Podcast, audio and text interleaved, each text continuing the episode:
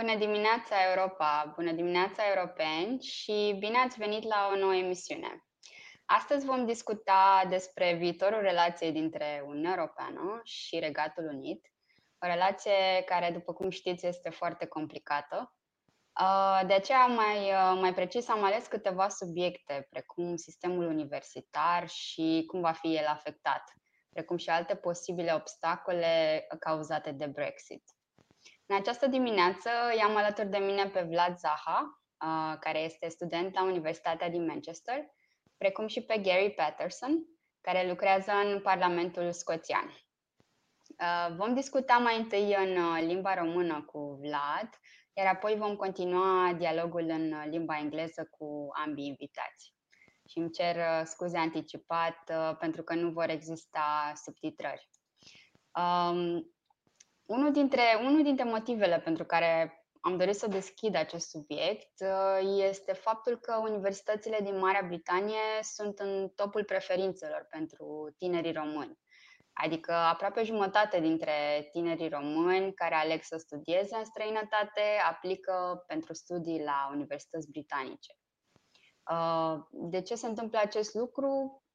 Probabil pentru că oferta educațională este destul de mare, uh, îți permite să studiezi aproape orice, iar taxele de studiu pot fi acoperite uh, în întregime cu ajutorul uh, unui împrumut guvernamental, uh, acest cunoscut uh, tuition fee loan, care reprezintă, de fapt, principalele motive, cred eu, pentru care mulți dintre tineri aleg, uh, aleg această țară. Uh, Vlad, pentru că tu uh, acum studiezi în uh, Marea Britanie, din perspectiva ta, cum s-a, cum s-a schimbat viața studenților români în ultimii ani, dacă s-a schimbat în vreun fel, și cum crezi că se va schimba în următorii? Bună dimineața și mulțumesc, Nida, pentru invitație. Eu, când am ajuns în Manchester în 2018, aveam chiar și atunci unele reticențe cu privire la studia în UK din cauza referendumului din 2016 dar pot să spun că nu s-au schimbat foarte multe în drepturile și în oportunitățile studenților uh, europeni și români uh, din Anglia și din restul Marii Britanii până acum. Deci, practic, aveam aceleași drepturi, aveam acces la împrumut, aveam acces la uh, taxe reduse de școlarizare și așa mai departe. Uh, din păcate, de anul următor, toate acestea se vor încheia pentru cei care sunt acum la universitate, rămân aceleași drepturi, uh, vor primi în continuare împrumutul de 9.000 de lire pe an, pe care îl vor plăti foarte avantajos pentru ei, dar asta uh, acum în septembrie 2020 o să fie ultima tură de studenți europeni care vor beneficia de taxele reduse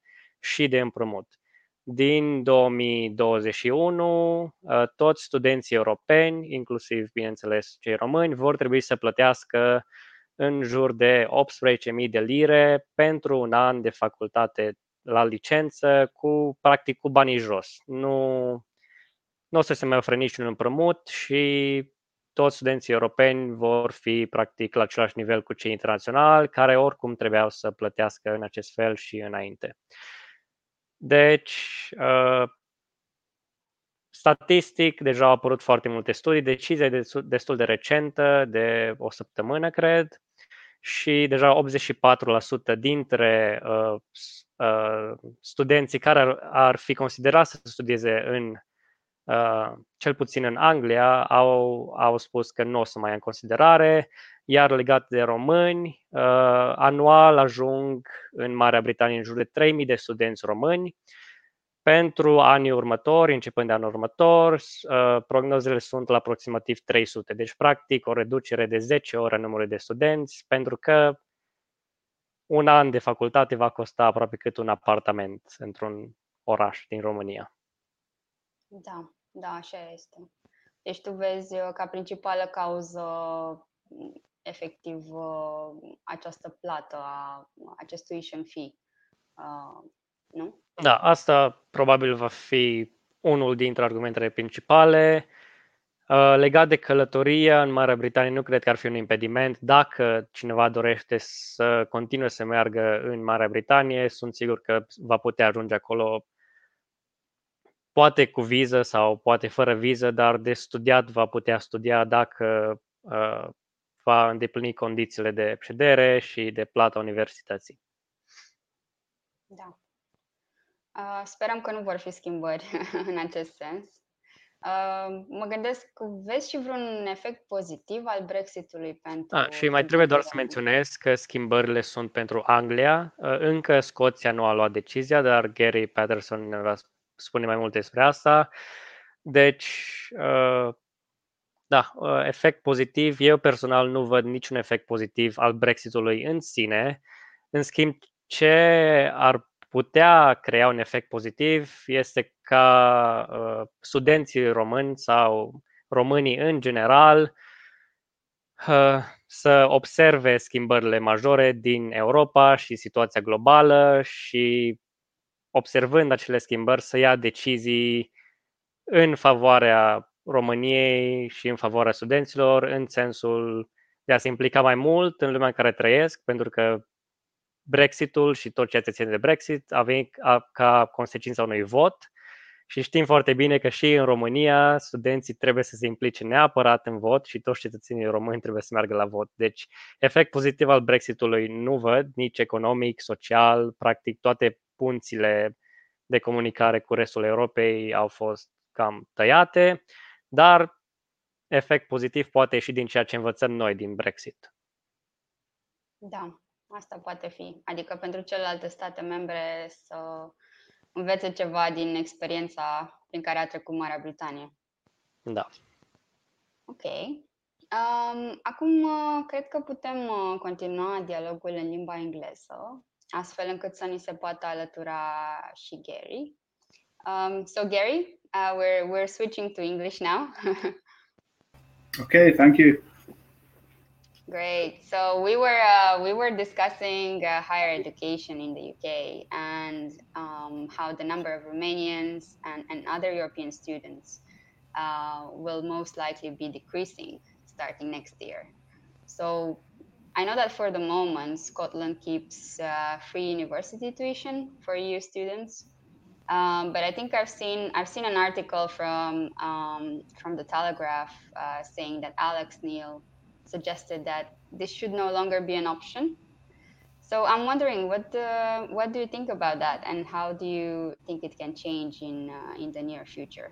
What would be the risk if it would change? Great. Well, thank you first of all for the invitation and uh, Buna Diminiata uh, to your viewers. Uh, good morning. Thank you very much uh, for asking me to speak today. Um, well, the first thing I would say is um, Alex is a, respected politician in the SNP. He's a veteran, respected beyond as well the the party uh, that supports independence. Um, I personally have a lot of affinity for him, but on Brexit, he doesn't represent the majority of the Scottish people uh, or of the party, um, and uh, he doesn't always make uh, proposals which are necessarily the priority of the government, but what he, as uh, an older retiring uh, politician, um, you know, kind of believes. Um, but that's not to say that um, this won't happen. Uh, it's entirely plausible that the Scottish government could change its policy, uh, and yet every year since Brexit has been the outcome of the the referendum uh, across the UK, the, um, the Scottish National Party and the Scottish Government has restated its intention to maintain the policy. Um, it should be said that the Scottish Parliament does have limited uh, abilities to raise its funds, and therefore um, it must operate on an evol- evolving budget, um, which is based on a share of which is quite a lean neoliberal UK budget for England, uh, while it's trying to operate as a modern social democratic welfare state. Um, but Scotland also has um, significant issues with depopulation, for example, uh, and uh, a priority for the Scottish Government is inward migration and investment. Uh, the funding for EU students is 10% of the overall higher education uh, support budget. Um, that's not an insignificant amount uh, of money, but in my mind, it does uh, a lot for return on investment.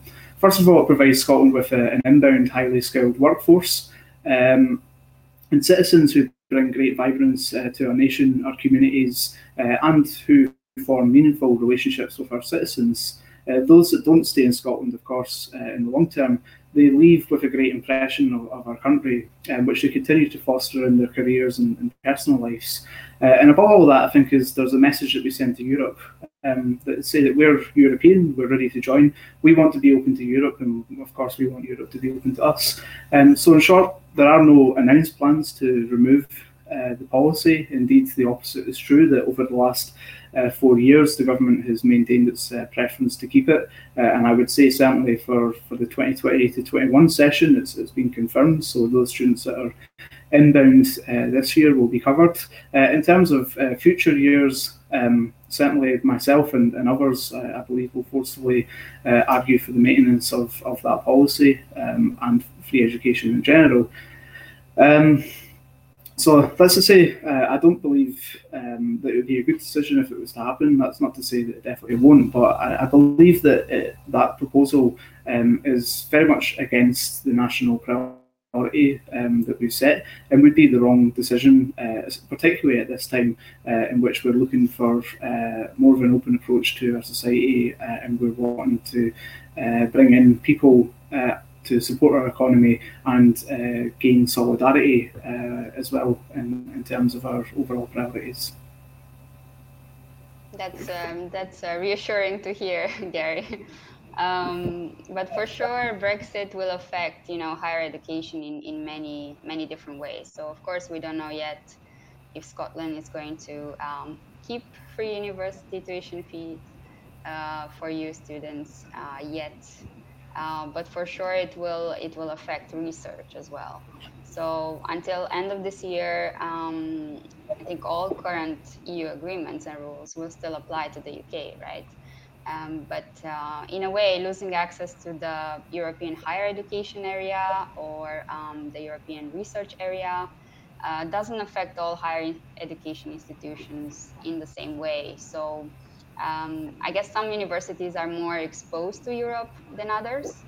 Uh, there are those with, with high EU student numbers that may worry about um, the tuition fee income.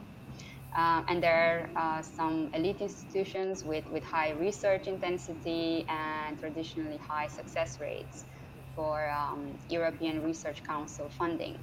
And they may worry more about these sources drying up so um, I'm wondering, are you are you having this conversation in the Scottish Parliament, and and um, what can universities do really to to ameliorate their potential losses after Brexit?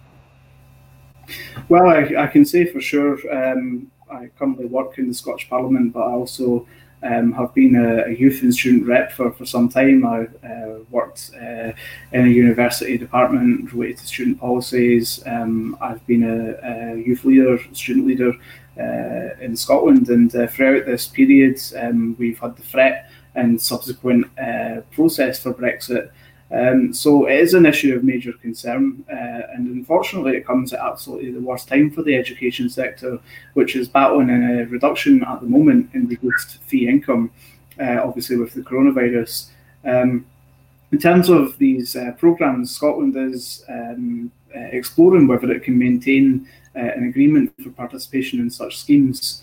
Um, but as you know, Scotland is not a sovereign state, and um, whether or not it would be possible to maintain membership for, say, example, the Erasmus programme would most likely be down to um, the UK government uh, approving um, one of its uh, territorial um, parts to uh, join such an international programme, and it's unlikely that the EU would authorise um, us to do that unless we had the uh, agreement of, of the of the UK. Of course, it would also be a question on how uh, our contributions would be financed uh, as well. Um, I think we can expect some form of UK equivalent in terms of the research um, funding, in terms of the international mobility. Um, I'm personally sceptical of what that will consist and whether it will have long term sustainability following future electoral changes. As we've seen, the UK is a country that can quite vastly change its priorities from uh, each five year block with, with the elections. Um, also, coming from a more socially disadvantaged uh, background, Um, one of the things about programs such as Erasmus um, or much of the research programs is that they're fairly accessible. First of all, we have the benefit of uh, European airlines and, and, rail travel, which makes it uh, feasible that you could travel to another European country quite affordably, um, but also you receive uh, a grant from uh, from the EU directly to uh, pay for your time abroad it's really difficult to see how uh, a UK alternative to Erasmus, which is focused mostly on the UK's global partners, as, as they describe it, um, would work in such a way. Either they would have to put a lot of money into the scheme, uh, or it will become even more exclusive than it currently is. And I could uh, envisage, rather than spending a year uh, at Sciences Po in Paris, for example, uh, your option, opportunity would be to, to go and study in Australia um, or in uh, uh, America. Uh, for example, the only time that I've been outside of continental Europe in my life was uh, once uh, I was involved in a, a, university program and we went to China, and the cost of the flights was, you know, something like eight hundred pounds. Um, I, I, simply couldn't afford that coming from my background, so I can't see how such a scheme is going to be um, accessible. Um, in terms of uh, like the, that kind of accessibility of, of the geographies. Um, the, the environment uh, for UK higher education at the moment looks very perilous uh, and indeed will require major funding to uh, beat back these two major threats, that is Brexit and the coronavirus. And uh, in a way, it's, uh, it's a bit of a tragedy that as academia uh, has been trying to warn about the risk of both of these threats, and it will be academia that has to pay um, for the government not listening to its, its threats. Um, I think the worst downside of this all um, is that future warnings that we need to hear, such as the way that academia warned us about coronavirus, uh, about unpreparedness for a pandemic, I should say, uh, or warned us about the downsides of Brexit. If we reduce the capacity of our universities to do research and to inform society uh, on how to progress, then we won't necessarily hear those warnings in future, and that will actually risk our future capacity in a far greater sense. Thanks, Gary for sure we are facing more challenges now than ever. um, so, do you think there's there's a way perhaps to um, to continue doing research um, in a way that also benefits, let's say, UK um, universities and European universities, like some kind of programs that could um, reassure that that these research grants are being, you know, exchanged without um, you know, outside of, of the way it used to be done before. If we were to look at an example, we would maybe want to look at the Swiss model. Um, again, I'm, I'm, kind of talking broadly about all of education programs, so I'm talking about mobility as well as research. Um, but if you look at the Swiss government, they are obviously not politically part of the EU.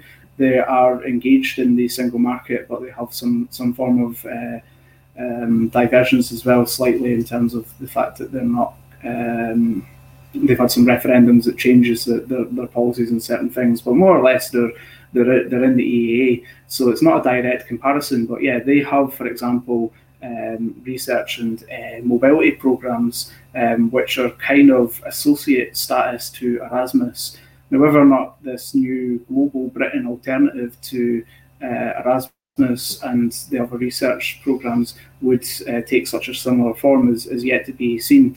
Um, the problem with the UK approach is that they don't want to show their cards and they don't want to tell people within their country or outside the country um, what they're actually intending to do. So we are sitting here um, just under uh, five months uh, away from uh, the exit date, and of course we've got absolutely no clarity on what will happen with those kind of research projects um, as it happens, in terms of the, the research, I think uh, when it comes to being a, a UK citizen trying to access research grants, I think there's been a, a, sense of, well, what's the point because you're not going to be part of us.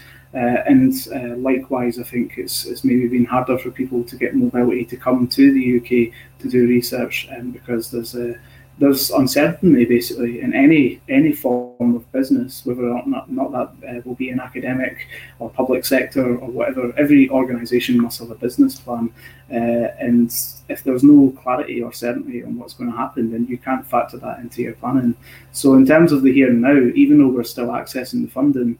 Um, on paper, uh, the actual uh, in practice situation is is uh, much less what it was like before Brexit, and that probably gives us a bit of a flavour of what's coming next. So what it will come down to is uh, the priorities of the UK government. Um, they are reshaping the government uh, institutions at the moment uh, to better reflect their um, more of the kind of populist uh, shape of the government uh, in England.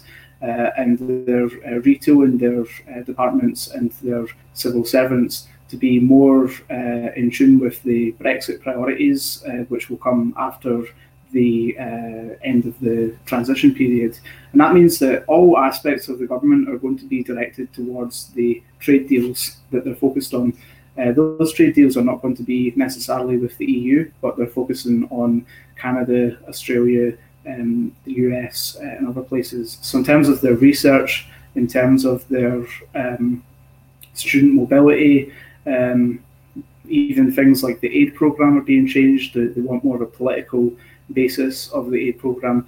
All these different uh, strands of government are all going to be contributing towards the priority, which is the trade deals.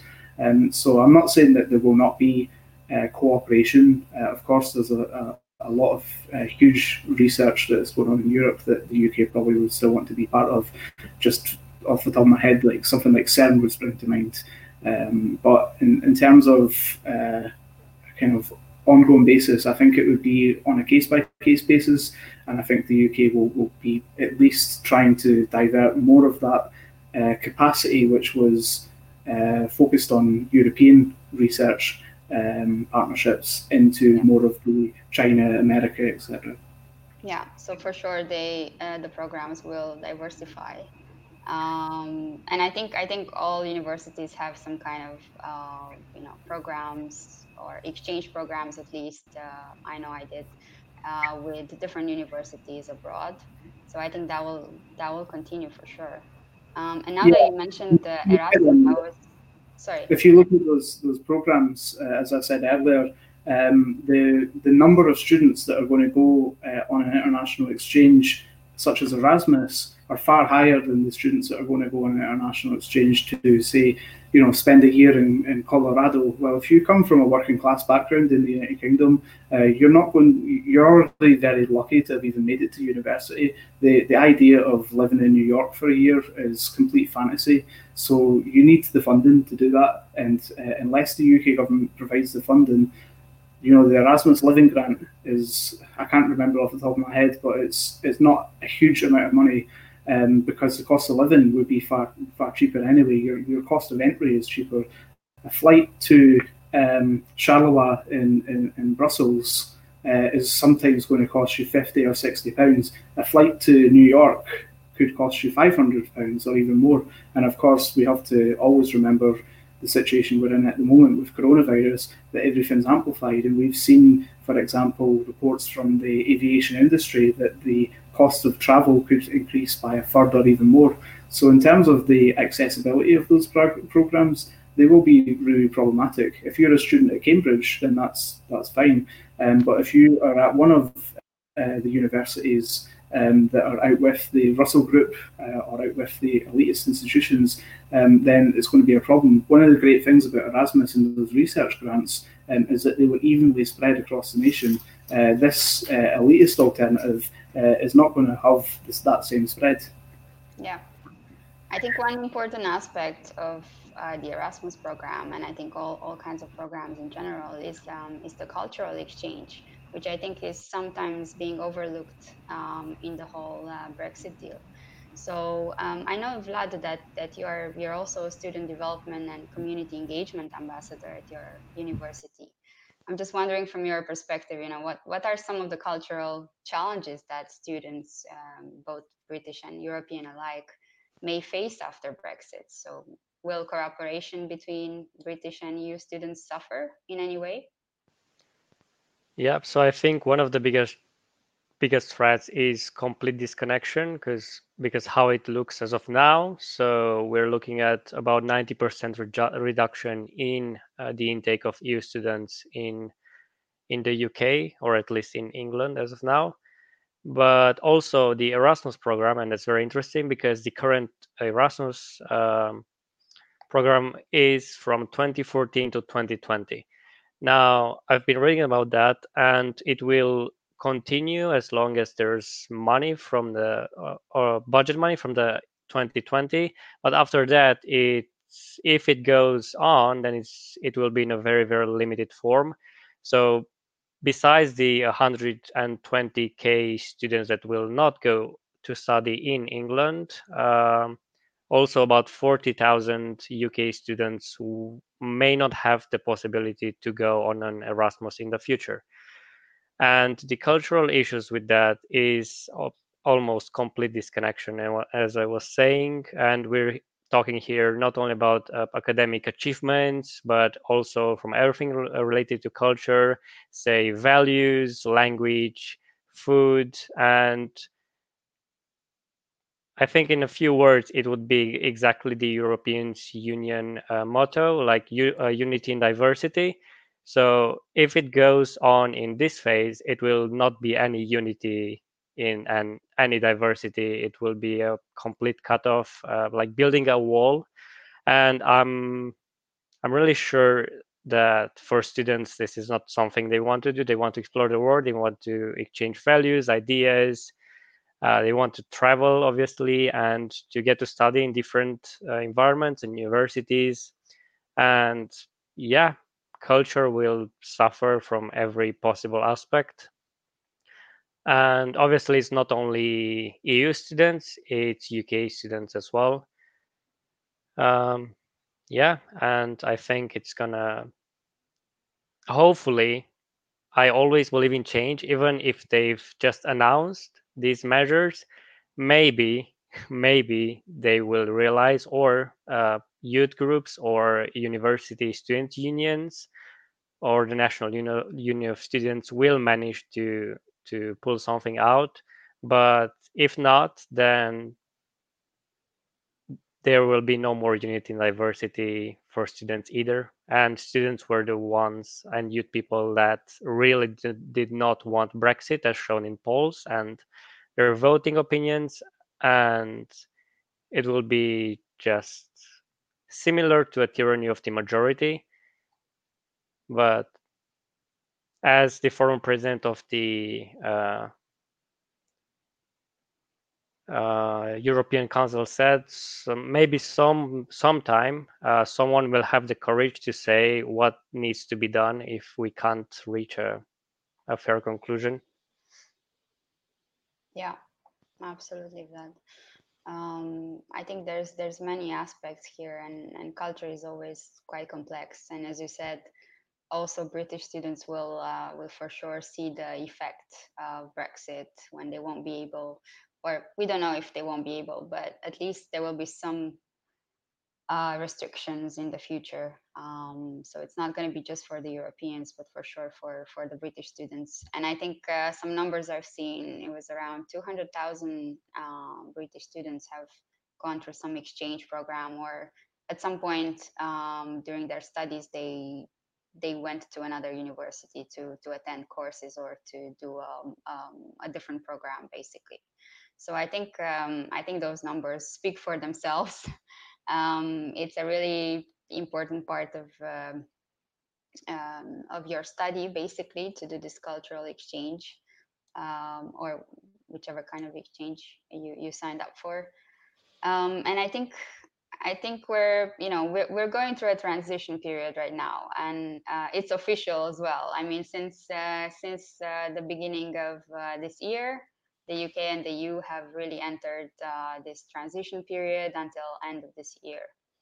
Um, and I think during this time, of course, the the UK and the EU will will attempt to agree um, to to some kind of formal trade deal that covers all aspects of of the future relationship between the two. Uh, but that really, you know, means a very wide range of topics to cover. I mean, we were just talking about one so far. Um, so, Gary, I'm wondering from your perspective, what's what's the most important aspect to be clarified? Um, had you asked me this question six months ago, a year ago, two years ago, um, I would have a far different answer, uh, and it's with some degree of sorrow and regret that I say that, um, because frankly, um, now the answer is that we are not going to be uh, involved in much from a European position, um, given the approach of the UK government in its current uh, form. And I would say, in terms of the Brexit drama, is kind of its final form, uh, in that the previous uh, administration, it needs to be remembered, was operating on a, a, very small majority within the UK Parliament, and therefore they had to compromise. They couldn't push exactly what they wanted to push.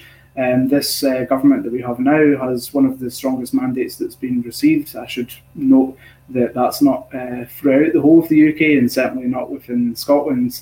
Um, but in terms of England, they've been uh, returned with a, a, very big majority. Uh, they've also um, won the battle, as it were, between moderates and the extremists uh, within the Brexit camp. Uh, and therefore, they um, they have uh, won the battle in terms of uh, going for the hard Brexit. Incidentally, as I think we'll talk about maybe later, um, the hard Brexit approach that they're pursuing is the one that the government polling has been shown for some time will be the most damaging to the concept of a continued uh, United Kingdom. Um, so it really seems to be that the UK is withdrawn from anything uh, and everything European, uh, and even under the previous, uh, some would say, moderate regime of Theresa May, um, to my opinion, it was still uh, a hard form of Brexit that she was pursuing. They were uh, removing themselves from treaties such as European University Institute, which is uh, you know, an opportunity for students in the UK to go and study a PhD um, at uh, European uh, affairs, um, removing from things like the Euratom Treaty, which is looking at nuclear uh, safety. I mean, out of the lens of Brexit, these were not things that people were talking about during the 2016 referendum, uh, and it seems to be that they've taken a blank check uh, to run with it. I would say, as someone that campaigned for a Remain vote, uh, I was genuinely astounded with the response because I, I, kind of assumed that if it was going to be a leave vote, that it would be leave the EU political institutions but kind of stay uh, within the single market, etc. Uh, and it should also be noted that what we now have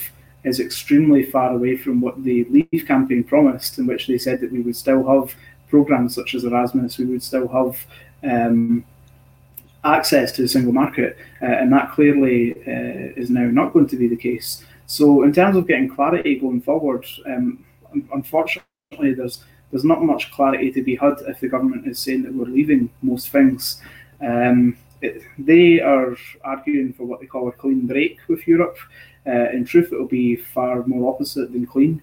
Um, especially with regards to the abandoned half of the country in England, which voted Remain, and of course the other nations of the UK, which are not in favour of this um, programme that they're following. Uh, sensible uh, arrangements in relation to visa-free travel uh, are already covered. The UK will continue to demand for the separation of freedom of movement and uh, freedom of trade, um, but it already knows that it's not going to get that. And so all sides now, the EU, um, the UK, and observing governments across the world uh, are preparing for no deal. It is the most likely outcome at this point. Um, in practice, wee might have a symbolic avoidance of no deal. So we'll have a um, some form of we deal, uh, small deal that will cover uh, some very basic principles. Uh, and then after that point, the UK and the EU uh, future relationship negotiations will simply continue uh, under a different name, uh, as akin to the UK's, sorry, to the EU's trade deals with other countries, and probably will take years to conclude in full or in parts. Um, and of which the UK will hope um, achievements elsewhere with deals that it hopes to secure with other countries will add pressure to the EU in terms of getting something closer to what it wants. Yeah, for sure. I have the same feeling that it's not going to be over end of this year. Um, not everything will be, you know, clear and settled. Um, and I think uh, when we look back in time, I mean, four years ago, when when 52% of the British electorate voted to leave the EU, I think very few realized just what a complicated process it's going to be. Um, I mean, correct me if I'm wrong. I think it's 47 years, right, of uh, European integration for the UK. Um, so everything from the British economy to its legal system is deeply linked to, to that of the EU. And I'm wondering, uh, Vlad, uh, in, in your opinion, what do you think will be the biggest challenge uh, or the biggest challenges that UK will face in, in the coming years? And so obviously, besides uh, what I've been talking up until now about universities and the academic field, the overarching element will be trying to fit in within the international perspective because almost in the dawn of time the uk has been at the, at the center of the world uh, leading in innovation and economy and social policies uh, in the in the last few years. But now uh, it has managed to set up the road to exclusion. So obviously now they they have their talks with australia and canada and trying to set up trade deals. But now i think one of the very few times in history that they face themselves with having excluded themselves from the European Union, and also in a very, very unfavorable and adverse uh, international uh, political climate, and with the likes of recessions in the next years, I think the the biggest challenge is I, I, I don't think there's one single big challenges, but how they manage to integrate all the fields of operation within the current political situation worldwide. So if they manage to do that, uh, then uh, I think it will be decent. It will not be that terrible, but uh, biggest challenges starting from how they manage their economy with the other states and if they manage to get something out of the European Union deal. But also after many years, uh, uh, many years after Brexit, we will have to see how the young people of the UK and the young people of Europe will get to cooperate and uh, keep their ties and cultural exchange. But as of now, I see everything as one big challenge that's never happened before, and I I honestly hope for the best. This is all I can say. Yeah, absolutely. And, and what do you think, Gary? Do you see the same the same challenges as Vlad, or do you see some different ones, perhaps? Sure. Uh, I think I want to talk on, on quite broad um, socioeconomic issues, which I think were, were a major factor in uh, in the UK's politics uh, over over that kind of last 47 year period of EU membership and, and going on into the future. But just to echo Vlad's comments as well, I think for me as a young a young Scot and a young European, uh, I'm, I'm, very keen to see that those uh, ties of friendship and citizenship uh, are maintained. obviously, our perspective in Scotland might be quite different because whereas the English um, pro Remain camp uh, are now talking about returning to the EU in the decades ahead. We're, we're talking about trying to return in the years uh, ahead uh, or even months if, if possible. Um, so perhaps there's a different lens there. Um, but I do think it's really important that, that we don't uh, lose those connections and ties. And I, I, don't think it's a mistake actually that um, the uh, Remain voting bloc tends to be you know, people that are at university, for example. I don't think it's a mistake that the UK government is trying to wedge uh, a barrier between uh, European citizens uh, in the UK and, and the rest of the EU. And I think trying to frustrate programs like uh, Erasmus uh, and uh, the research funding is in part trying to add some form of distance for the next generation of, of voters so that perhaps those cosmopolitan uh, university students of the next decade perhaps wouldn't be as pro-European as the current uh, batch of students that have benefited from a lot of the EU programs. So I do believe that there's an element of politics behind it. But in terms of the broader picture that, that I just talked about, I think it's true that the um, the predictions that we've heard on the post-Brexit model uh, will actually come true, and that that was the idea that the UK will move towards a kind of a Singapore model which is a, a low tax, low wage economy, um, mixed with weak trade, uh, trade deals um, with stronger powers, meaning that we will have to accept reduced standards uh, and losing protected status of products such as whisky. Um, the problem uh, with Brexit, uh, in part, uh, was that it was voted by an angry country who felt that they were not being represented by the political class or supported by the economic mix in the UK. And that uh, economic mix, for anybody that has been uh, out with uh, London in the UK, will recognise that it's mostly a service-based economy, such as retail, uh, and what the UK calls is the North, uh, and that's anything north of London and Birmingham. Uh, and that is indeed the, the, majority of the country geographically and in terms of population. Um, and these are um, in the opposite is London and Birmingham, which are cities that are focused exclusively on finance uh, and uh, trading on the UK's international emerging brands. Um, so these regional inequalities that we've seen within the UK uh, were in part uh, the basis of uh, decades-long dissatisfaction with the political system, uh, which had then been channeled into the Brexit referendum. Um, these will be amplified under the post-Brexit uh, trade deals if they're going to take the form uh, of low-wage, low-tax economy, which doesn't actually provide anything for those communities that were previously um, left behind within the UK. In terms of the rest of the EU, the rest of the dangers for the UK, I think it comes on the form of the current government, which uh, holds a pretty uncomfortable majority, in my opinion, uh, and uh, uh half uh, they have half a decade of government ahead of them and could be re-elected uh, still against that.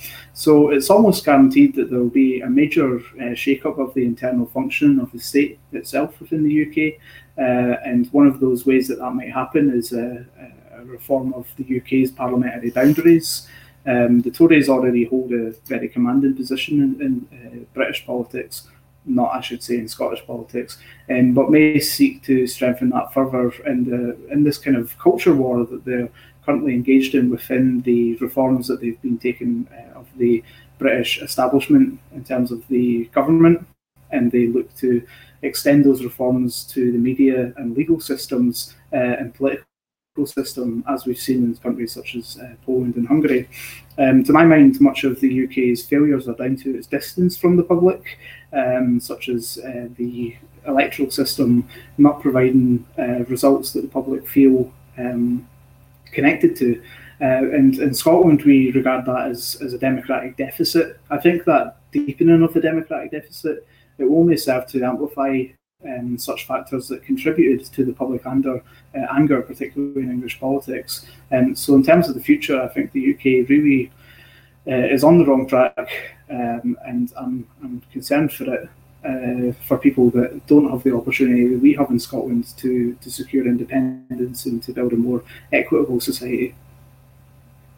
Yeah, I, I keep thinking about about the fact that you know um, we're discussing all these challenges that UK may face, but um, it, it, could happen that that the UK will do very well, right? Um, somehow, and and there is a risk that UK could become a non-EU alternative that starts to appeal to Eurosceptics in the remaining EU member states.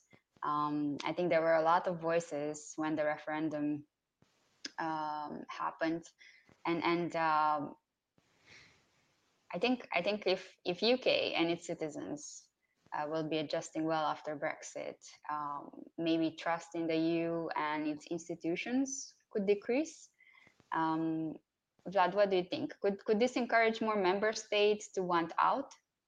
Yeah, absolutely. So I've been thinking about that and looking at the Eurobarometer, and it's very very sensible to anything so if the uk i mean it obviously depends what well means if it the economy skyrockets and the the the and everything goes up then yeah we we could say it adjusts well or very well and i think the trust of other member states in the EU and its institutions will decrease. But besides that, it will also uh, fuel the voices of anti uh, of EU uh, EU's uh, skeptics and obviously the foreign propaganda and the Russian influences in the UK, uh, in the EU.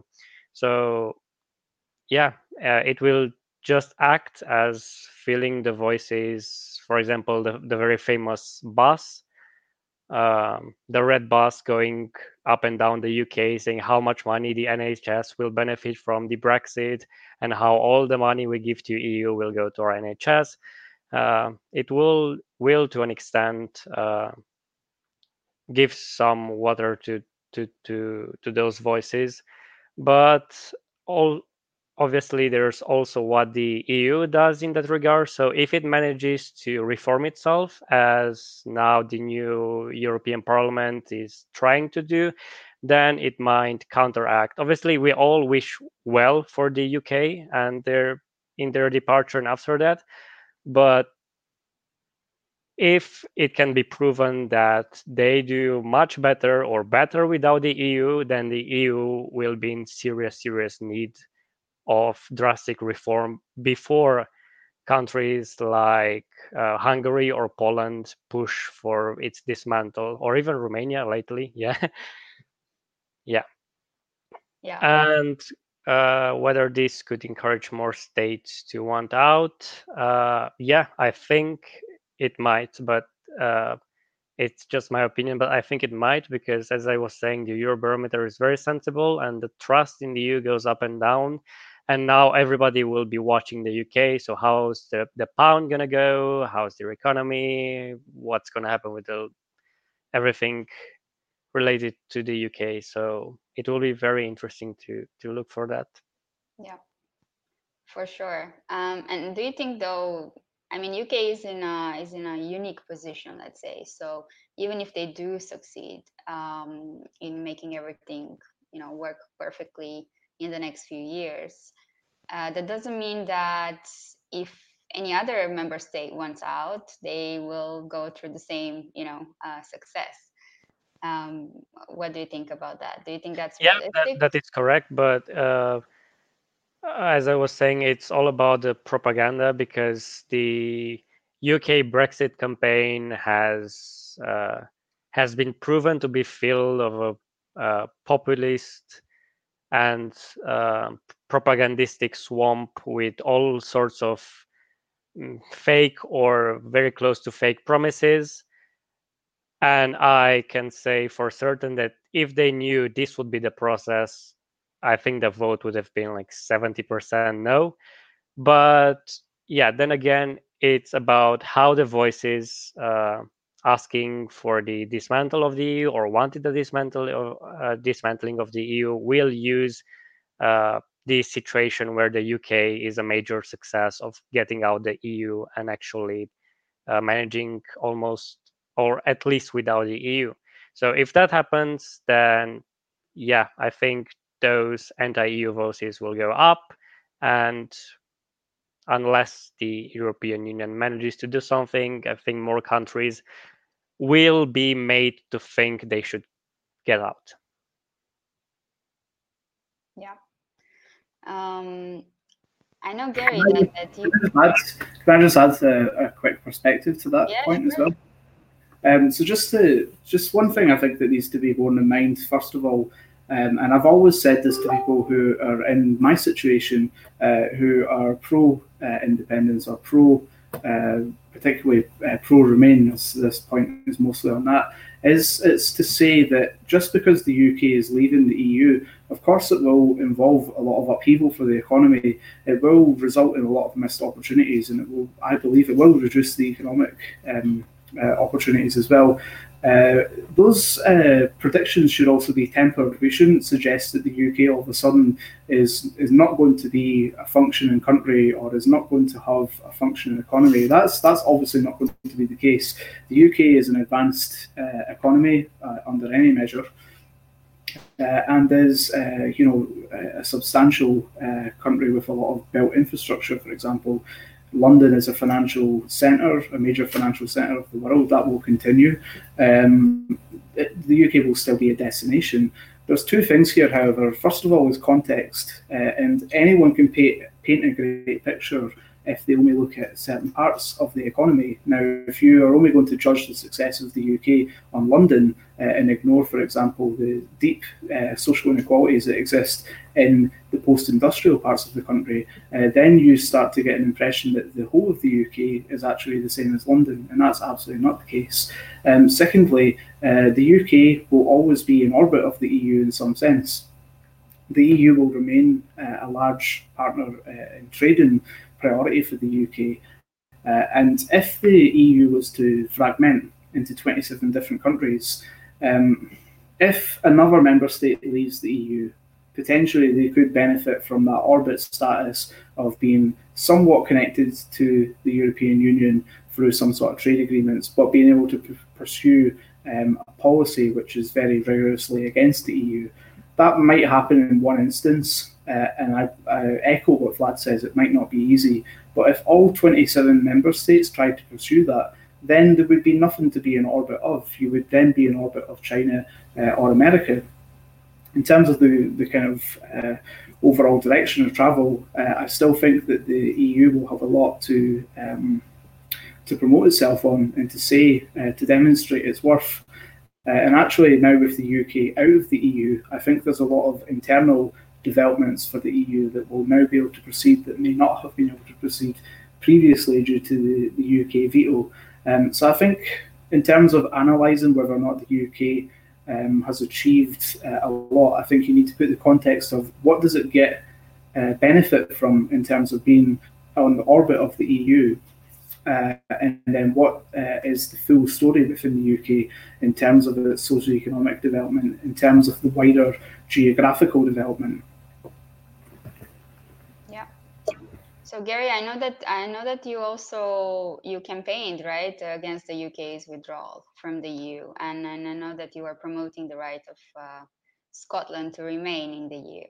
Um, and then uh, actually thinking about it, uh, Brexit was uh, backed by only 38% of Scottish voters, which um, which seems to have also made the EU slightly more sympathetic to the idea of Scottish independence. Uh, I think it's something you were mentioning earlier. So uh, I have a big question for you. Actually, is is Scotland likely to reunite with the EU? You think? Um, I, I genuinely believe that it will. Uh, as of July uh, 2020, where we are now, um, support for Scottish independence sits at 55%. Um, depending on the poll that you look at, we had one that just came out in recent days, which was 54. But consistently over the last um, three or four months it's been in, in the majority, uh, we believe that, that that's going to continue.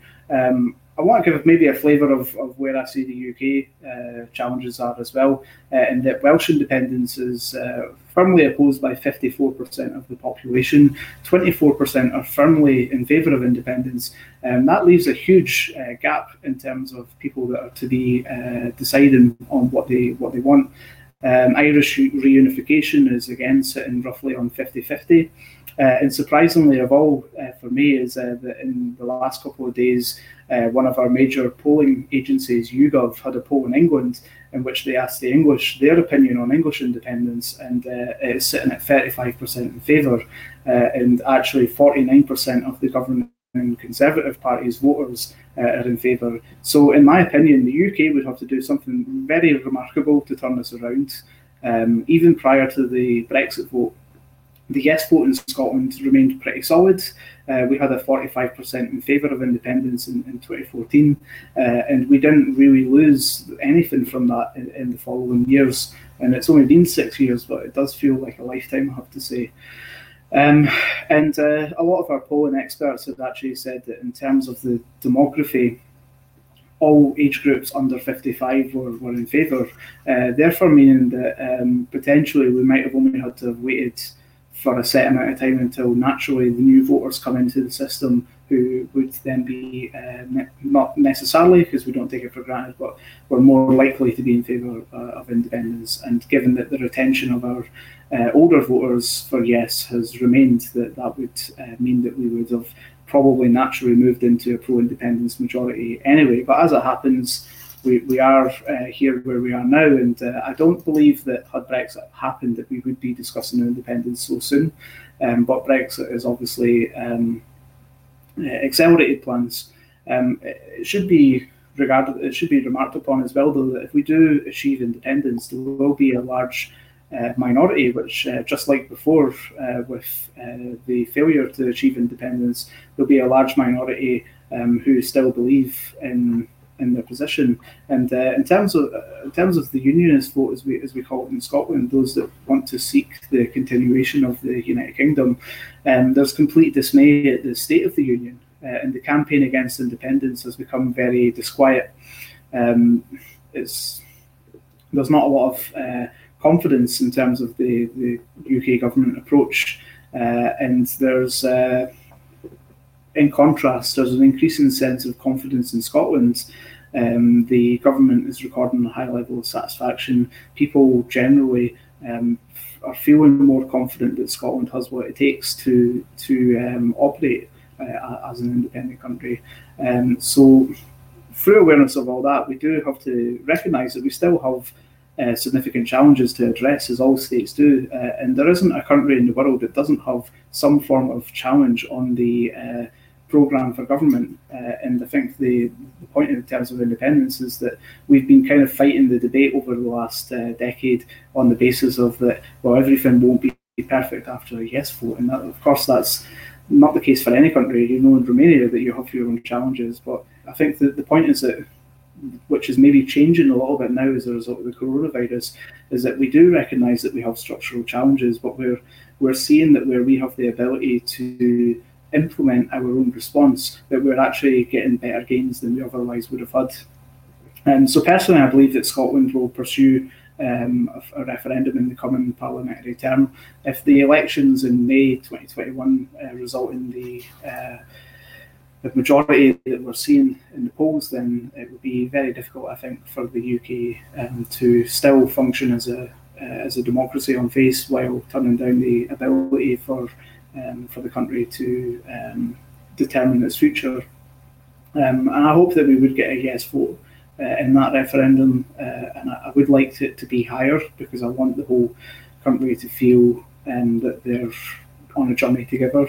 Um, and of course, there will always be some that, that don't uh, want independence, but I do believe that there are many got many friends within the uh, side that are against independence that have said to me privately, at least, that if that was the will of, of the country, they, they would they would you know still be Scottish and they still believe in in the country, of course, and they would you know hopefully uh, engage and be part of that journey. So, um, you know, when we've looked at the 2014 referendum, uh, there was a uh, documentary that came out some years ago in which the, the campaign against independence themselves released their own internal polling, and they, they showed that in terms of the sense of Britishness, the idea of believing that you're UK minded and that you have a UK identity, that that the, the number of people in Scotland that felt that were actually very low, and that a majority of people actually believed that if Scotland could be independent, if the, if we had the economic capability to do it, if we had the political ability to do it, um, a vast majority of the country actually would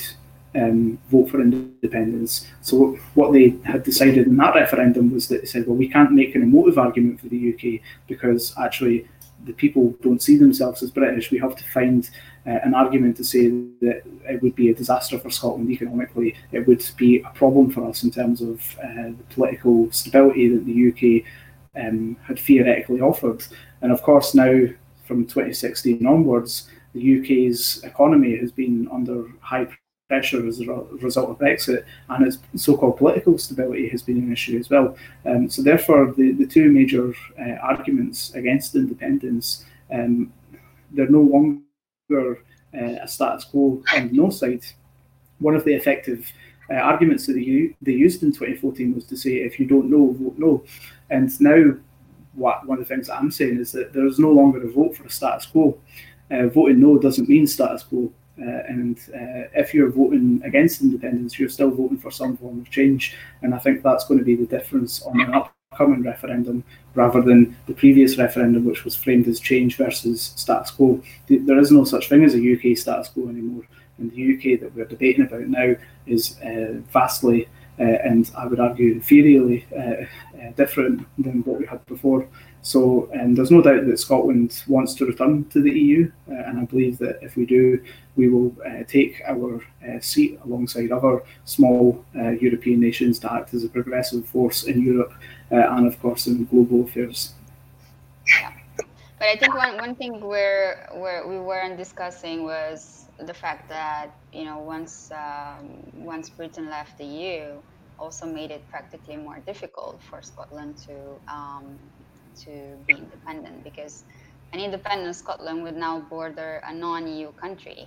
Um, which is you know likely requiring more infrastructure, border checks between mm. regions whose communities are deeply intertwined, uh, which is similar to the problem of the Irish border, um, which uh, you know really complicated Brexit talks.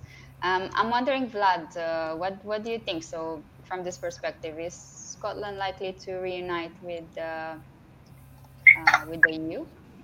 I've been following the uh, the referendums, and I actually made uh, some sort of uh, small presentation on the likelihood of it happening, but it was just basic information. So I don't know if it's likely to reunite with the EU, but I for sure know that as a student, I would love for it to to reunite with the EU because it has one of the best universities out there in Europe, and uh, as of now, for me directly, it seems that besides dragging the uh, besides dragging Scotland outside of the uh, EU, it's also dragging Scottish universities outside of the reach, or trying to drag Scottish universities outside of the reach of European students.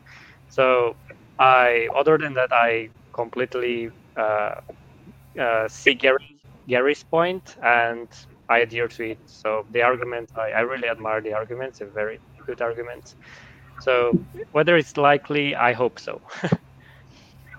just on the, the point of the um, of the border, I think it's important to just address that. Um, so first of all, let's be clear that um, I'm not in favour of uh, of having like a, a, border between Scotland and England, but um, we are going through a bit of a national discussion just now as a result of coronavirus. Whereas before, the border was a kind of a bit of a problematic question. Uh, now um, it seems to be one which is based on more of a practical sense. Uh, in terms of if we were in the situation of Northern Ireland, I would agree that it would be a far more difficult situation to manage, perhaps even impossible, to manage 256 uh, border uh, crossing points. Um, though I think that anyone that's interested in this can simply go onto Google Maps and have a quick look at the border uh, between Scotland and England. What we see is a vastly different situation. Uh, when we actually break down the Scottish uh, border across the whole of the, the um, uh, coastal border and the land border, it's surprisingly um, small. We have four airports, we have two train lines, we have three major motorways that connect from England to Scotland, and we have uh, several uh, small roads. We don't have any international shipping ports for uh, commercial passengers, uh, other than the port which uh, does a ferry uh, from um, near Glasgow to the Irish. Um, over the yeah to, to Belfast. Um, obviously, we have um, connections from Shetland, etc. But in terms of the, the Scottish mainland, um, the the border, if we were to have to do uh, checks just now in terms of the context of coronavirus, um, it would be uh, surprisingly uh, simple in terms of the logistics of the entry points and exit points. Now, second to that, in terms of Ireland and the uh, and uh, the UK, we have something called the Common Travel Area, and that has been maintained despite Brexit, meaning that uh, citizens can freely move in the same way of freedom of movement uh, within the British Isles. So we would expect that to continue. That then comes down to the final point of customs, basically.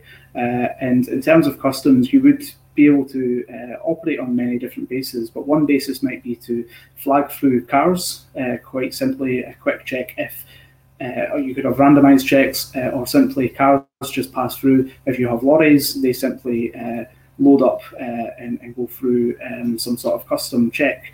In terms of infrastructure as well, um, if uh, border infrastructure needed to be in place, I don't believe it would be fences, and many countries don't have a fence. The United States is the most famous example of Mr. Trump with his wall. He's talked about the fact that there are no fences or walls between Canada, uh, the United States, and, and Mexico. Uh, and uh, so we wouldn't necessarily expect to see uh, an emergence of Hadrian's Wall. Um, but uh, one final point to make is that the uh, land that surrounds the uh, border, not to mention the fact that um, there are small towns and there are people in the borders, Scottish and English borders, who do require that um, free movement, which I believe would continue. Um, but just to make the point that there are national parks which span the um, border, uh, and on both countries for the United Kingdom, uh, sorry, in both of the UK countries, uh, Scotland and England, the land around the border is some of the least populated land within within those countries. Um, so I personally don't believe that the question of the border is as difficult as it could be made out to be, and certainly is in other parts of the UK. I think we could uh, we could talk about this this topic, you know, for hours and hours. Um, but I think we're um, we're getting close to the end. So um, I hope we can continue this discussion some other time. Actually, um, I'm always happy to come back. thank you, thank you both for taking the time to join me on this show. Um, I'm frankly looking forward to visit UK again. It's been a while. Um, maybe next year, after all this craziness is over. Um, mulțumesc tuturor ce, celor ce ne-au ascultat la cafea de dimineață și vă invit să urmăriți uh, pagina Tineri Europeni pentru a nu pierde nicio emisiune Bună dimineața Europa sau Liber despre Europa. Ne găsiți de asemenea pe YouTube, pe pagina cu același nume, dar uh, și în format audio pe Spotify și Anchor. Și veți găsi linkurile în descrierea acestui post. Pe data viitoare!